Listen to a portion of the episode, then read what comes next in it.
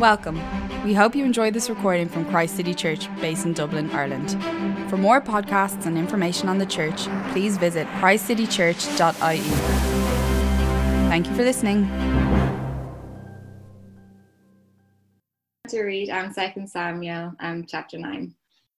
David asked, Is there anyone still left of the house of Saul to whom I can show kindness for Jonathan's sake?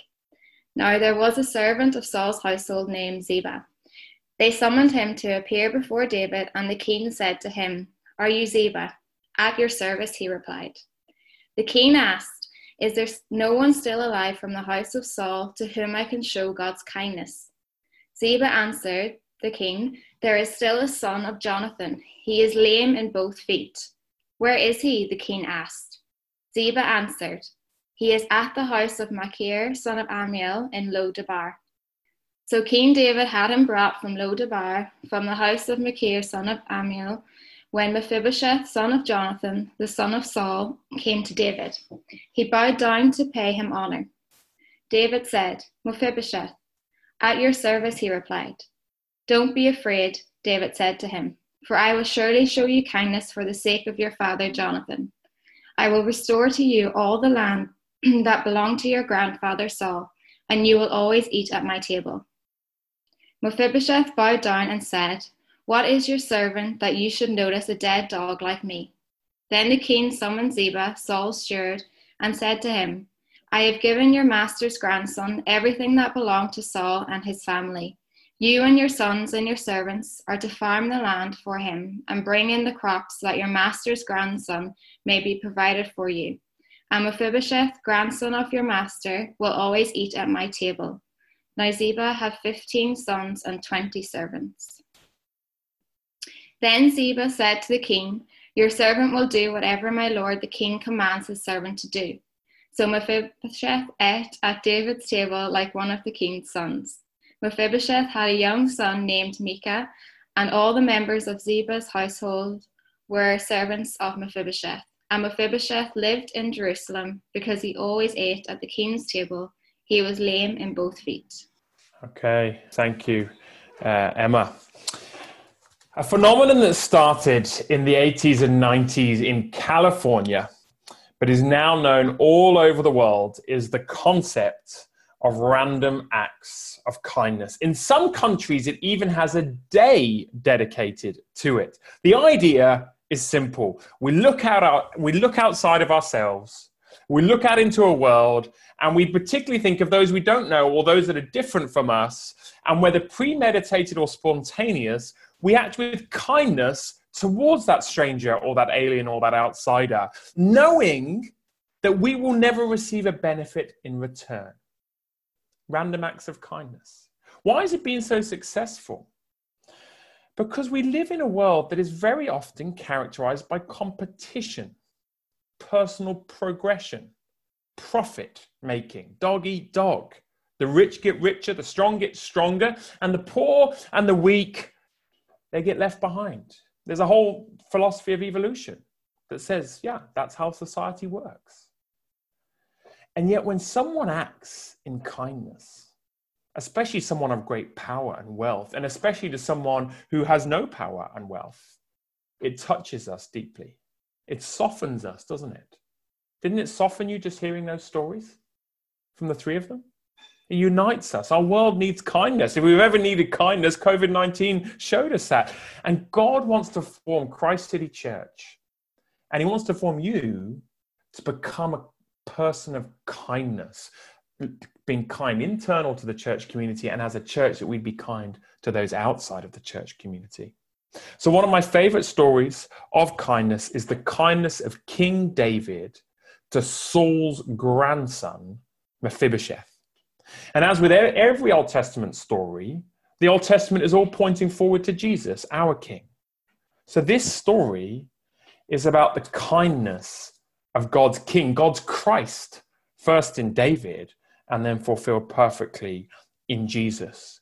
And this kindness is shown in three ways. We see a king who keeps his promise.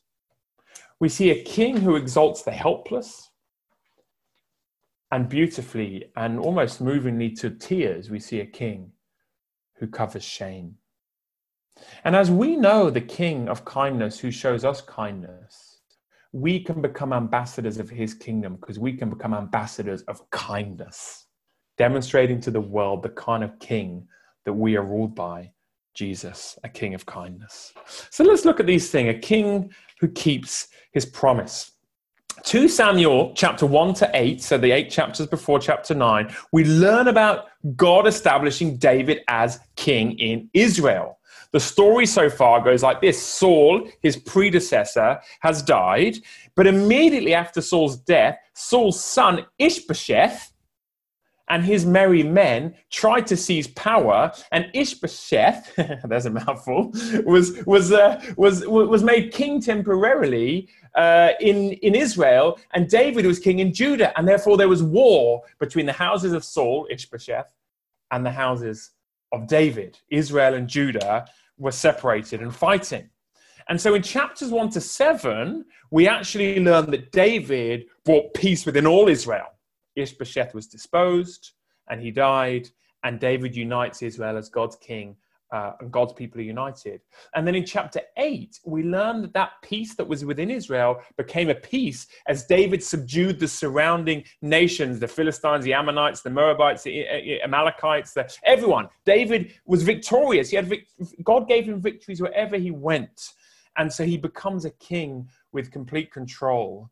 Um, in one sense, if you were here last week, the promises of a kingdom and a great name have, have started. David's name is great. There's no one, there's no local king like him. He's the biggest king in the town, so to speak. All the nations revere him, and his kingdom has peace within it, and unity and flourishing within it, and peace outside of it, and security against the other nations. In other words, Israel is in a very good place, and David is very, very, very strong, powerful. There's not a king that can touch him. If you've been with us in our series in 1 and 2 Samuel, up until now, David's life has been vulnerable and complicated. Uh, he's been on the run. He's been, you know, in, in threat of life. He's been trying to avoid the maniac Saul. He's been trying to avoid Saul's son Ishbosheth. He's been trying to avoid the surrounding nations. Everyone's been trying to kill him, and now he's in charge. He's, in, he's on top, so to speak. He's in complete control. He has complete authority. His kingdom is established. All threats are subdued. What does David do when he hits the top? He's in complete control. What does he do? He remembers a promise. He remembers a promise to his great friend Jonathan. Do you remember Jonathan played a key role when David was in a vulnerable situation and his friendship protected uh, David and, and, and, and, and David made a covenant with Jonathan and a covenant, you know, two parties and there's stipulations for both sides of the covenant. And, and Jonathan said, I'm going to protect you from my father Saul. But Jonathan said to David, I want you to take care of my, my, my, my descendants. I want you to take care of my descendants. So we read this. Jonathan says in the middle of this, this is earlier, 1 Samuel 20, but show me unfailing kindness like the Lord's kindness, as long as I live, so that I may not be killed. And do not ever cut off your kindness from my family. Not even when the Lord has cut off every one of David's enemies, which do you see has happened in chapter 8? But when David is established as king over everyone, Jonathan says, Please remember my descendants. So at the end of the chapter, Jonathan said to David, Go in peace, for we've sworn friendship with each other in the name of the Lord. The Lord is a witness between you and me, and listen, between your descendants and my descendants. So, what happens when David finally gets peace in Israel and from all the surrounding nations? The first thing that happens, chapter 9, verse 1, David asked, Is there anyone still left? Of the house of Saul, who I can show kindness to for Jonathan's sake? And the answer is yes. And Ziba, the servant of Saul, is called. And Ziba says, No, no, there's a grandson called Mephibosheth, and he's still alive. He's Saul's grandson, he's Jonathan's son. Question What kind of king is David? Has power and control gone to his head like it did Saul? Has his success and victories made him proud like Saul? Has his status and popularity had a detrimental effect on his character like Saul? No. David is a man of his word. David is a man who keeps his promises. How easy would it have been for David to forget that promise he made to Jonathan so many, you know, seasons before? So much has happened. There's so much water under the bridge. And after all that Saul did and his son Ishbosheth did, they both tried to kill me. How easy would it be to justify, well, you know, I know I made that promise to Jonathan, but have you seen what they did to me? The family, his family did. I, I, they don't deserve kindness and loyalty after all they've done. But David's a man after God's own heart. That's why he was chosen. And a man after God's own heart is a man of his word, a man of trustworthiness, a man of promise, a promise that can be kept, uh, you know, that, you, that he will keep. And so there's a lesson for every single one of us, particularly those in leadership, but all of us. When life goes well, when you have some level of control, when there is flourishing, when you are established in whatever you're trying to establish yourself in, never forget the promises you made under, under, under stress. You know, don't you do that?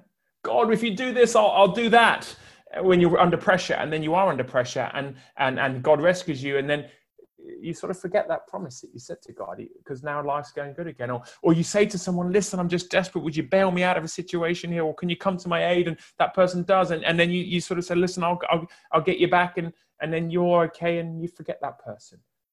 Not a man after God's own heart. You remember your promises. You remember your word. You remember the people that showed you kindness when you were having a tough time. And you honor them when you're given stability. There's a, such a contrast with Saul. Saul didn't have the internal character to match his external status. David does. David's internal character is greater than his external status, which is amazingly great.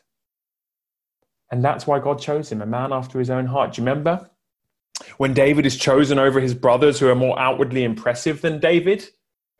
And God says, No, no, no, you're looking on the outside. I want to see what's in the heart. You might have a position of power and prestige and wealth and status and security, and you might be deemed by the world as success. God says, I want to know what's going on inside. People like Saul seem great on the outside, but internally they're crumbling. David is great on the outside, and internally he's greater. The inside is always bigger than the outside with David, a man after God's own heart. That's what God's looking for. Your inside is bigger than your outside. And when your outside gets big, you're the biggest king in town, your inside, your character is still bigger. There's a big problem today, in actually in Christian pastors, where they become celebrities and their outside gets big and their inside gets empty. Scott Sauls a pastor, I really like his writing, put it like this Lord, give me character that is greater than my gifts and humility that is greater than my influence. The inside is bigger than the outside. That's the way of the kingdom. Lord, give me character that is greater than my gifts and humility that is greater than my influence. David is a man who keeps his promise. When he hits the top, he acts in kindness like he promised he would, though he will receive no personal benefit from acting like this to Mephibosheth. Secondly, David, he's the king who exalts the helpless. Twice in the narrative, verses 3 and verse 13, we are told Mephibosheth is a cripple. He is lame in both feet. Why is he a cripple? Well, in 2 Samuel 4, we learn that as Ishbosheth and the house of Saul started to crumble and disintegrate, Mephibosheth's nurse fled for her life. And as she fled, she dropped Mephibosheth and he was crippled in an accident. So this is what happened. Jonathan, son of Saul, had a son who was lame in both feet. He was five years old when the news about Saul and Jonathan came from Jezreel that they died. His nurse picked him up and fled, but as she hurried to leave, he fell and became disabled.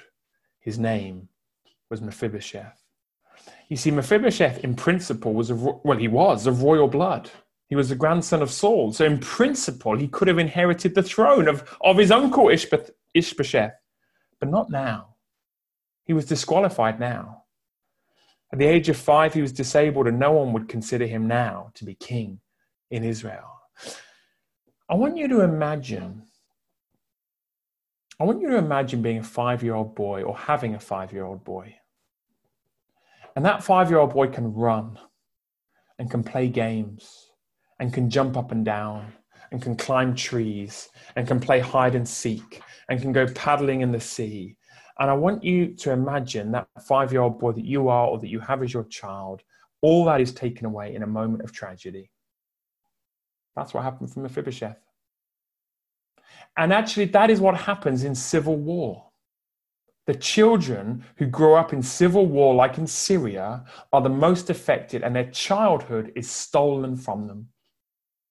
Mephibosheth's childhood was stolen from him because of civil war and the accident he had as a result of civil war as the nurse fled and dropped him.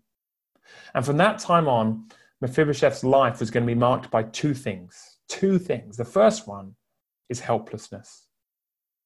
You know, 3,000 years ago in Palestine, there's no welfare state, there's no wheelchairs, there's no special needs schools, there's no physios, anything of that kind. You're helpless. You're completely reliant on your family to support you because no one else is going to do it.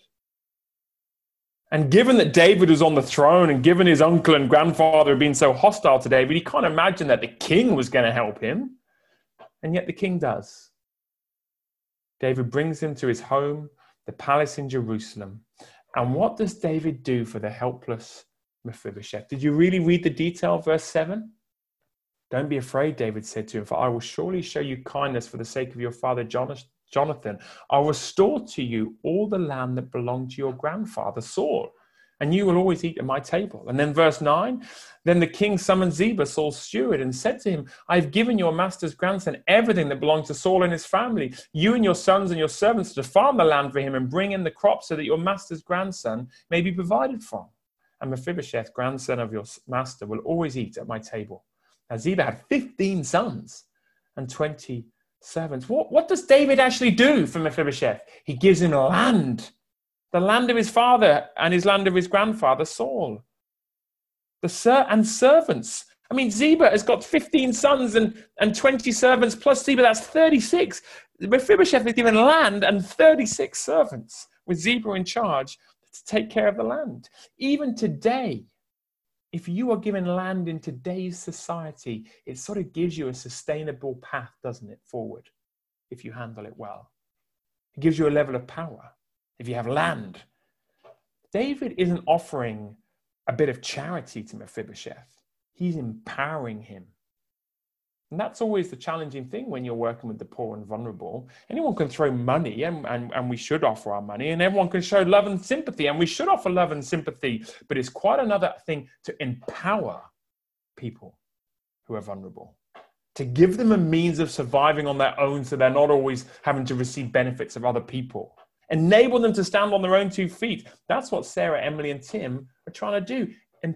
they're meeting the immediate need and then trying to empower so the people can survive by themselves. David exalts the helpless Mephibosheth, giving him land and servants. He empowers him. He doesn't just offer him charity. Key difference. Both are important.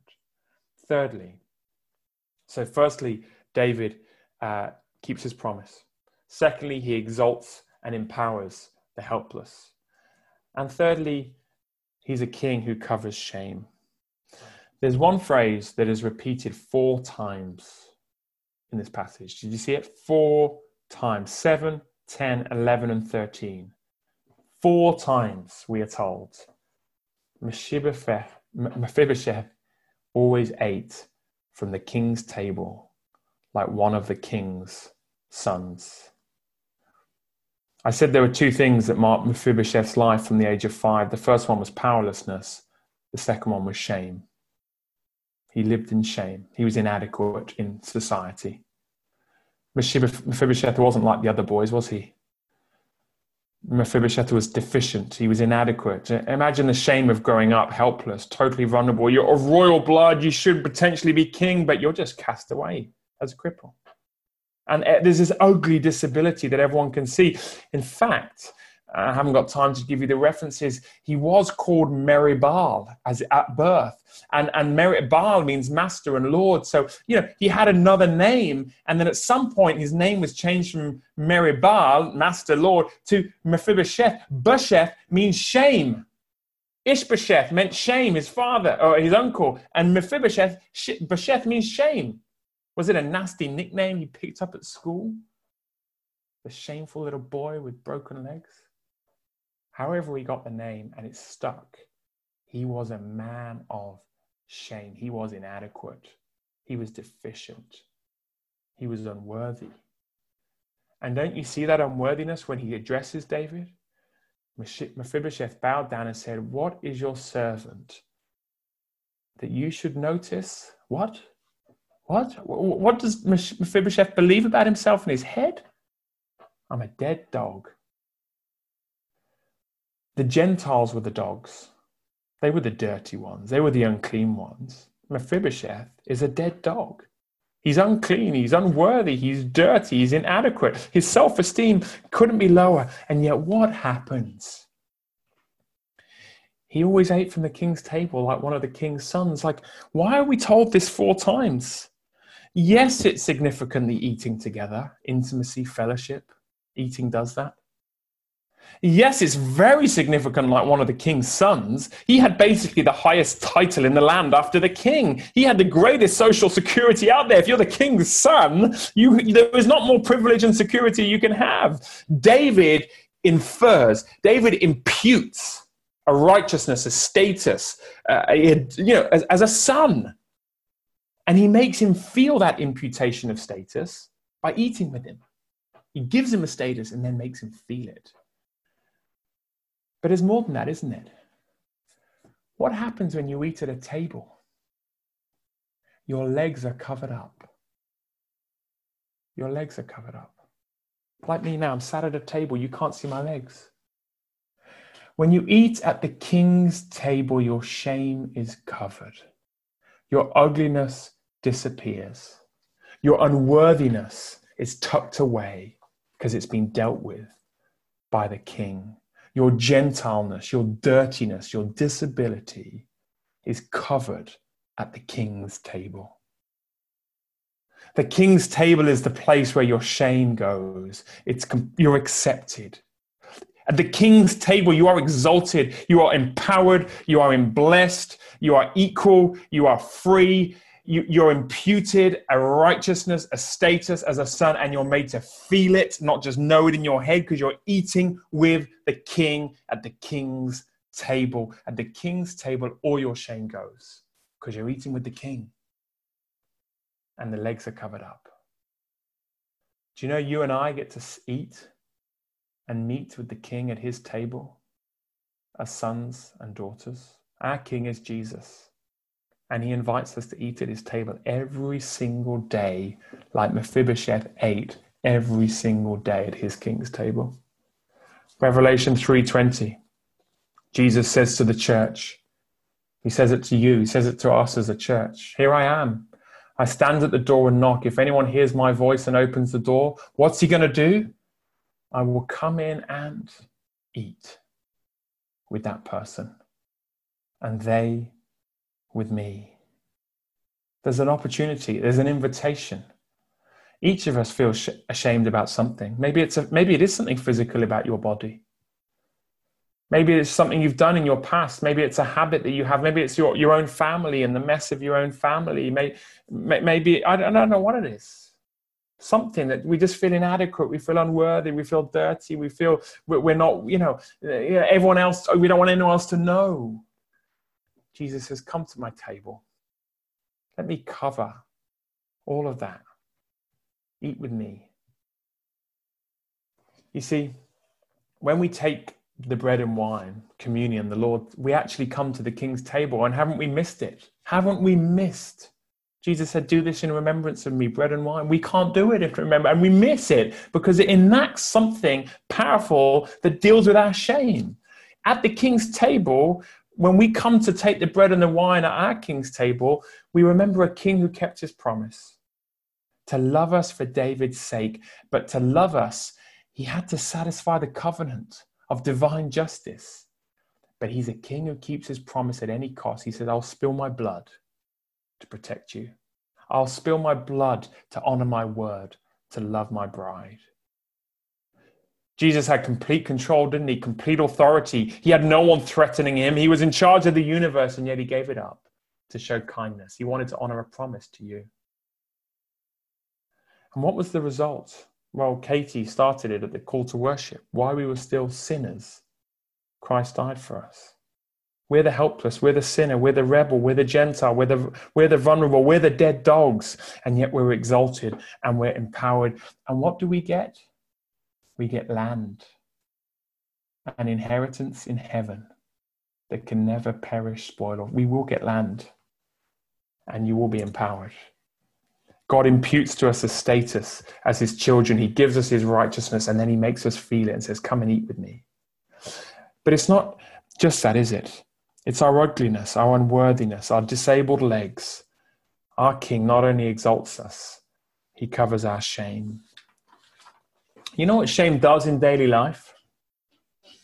It stops us relating to God properly. We feel we're unworthy. Jesus says, Come to the King's table. I've dealt with your unworthiness. Shame stops us relating to other people rightly. We feel threatened by them. Jesus says, Don't need to be threatened. I love you. Eat, uh, eat at my table, and, and you won't feel threatened by anyone out there. I'll cover over your disability. And shame stops us relating to ourselves rightly because we just lose all confidence in ourselves. Are you a person that just feels I just lack confidence because I feel, he says, come and eat at the king's table. Come and know me. Come and know my grace to cover all of that. We relate to God right because He gives us a status. We relate to one another right because we're His children. And we relate to ourselves right. We regain confidence because the King is approving us. You know, it's a lovely little thought I read in my little personal devotion with Charles Spurgeon the other day. It happened to be on Mephibosheth. And Spurgeon, I've never seen this, says, Why do you think David so enjoyed eating with Mephibosheth? Why do you think David so enjoyed eating with Mephibosheth? Oh, I don't know why. Well, who was Mephibosheth's father? Jonathan. And who was Jonathan? Well, Jonathan was his best friend, and he loved Jonathan more than a woman, and all that kind of amazing intimacy they had. And and do you think Mephibosheth had any of the family resemblance? And do you think when David looked into the face of Jonathan, he, uh, or Mephibosheth, he saw Jonathan and it brought him joy? Do you know what our King Jesus, when he looks at you, because the Spirit of God is at work in you, and the Spirit of God is making you more like Jesus, his Father, our Heavenly Father. And so Jesus enjoys being with you because he's making you look like his Father. And when he looks in your face and he looks at your character and he looks inside, and he does see our ugliness, but he covers that. And he says, Look at the beautiful thing I'm making in the likeness of Heavenly Father. Many of you are making bad decisions, are feeling an emotional roller coaster, are crippled, are, are, are, are yeah, are crippled because of shame.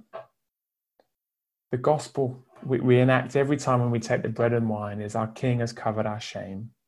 Let him exalt you. Let him cover you. Let him change you. Sit and eat with him. Come and feast on his word every day. Know him in prayer. Participate with him with the church community. Let him exalt you like he did Mephibosheth. It will change your life. It changed his. You know, Mephibosheth got land and he also got servants, remember? There's an absolutely astonishing moment in a parable in Luke chapter 12 where Jesus is talking about the return of the king. And he's saying, Be watchful and be ready.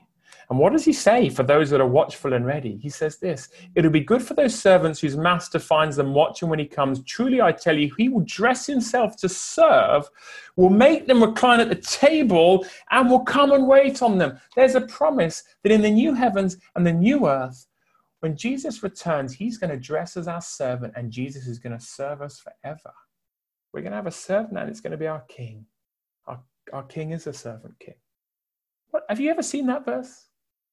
Jesus will one day serve you at the table of the King of Kings.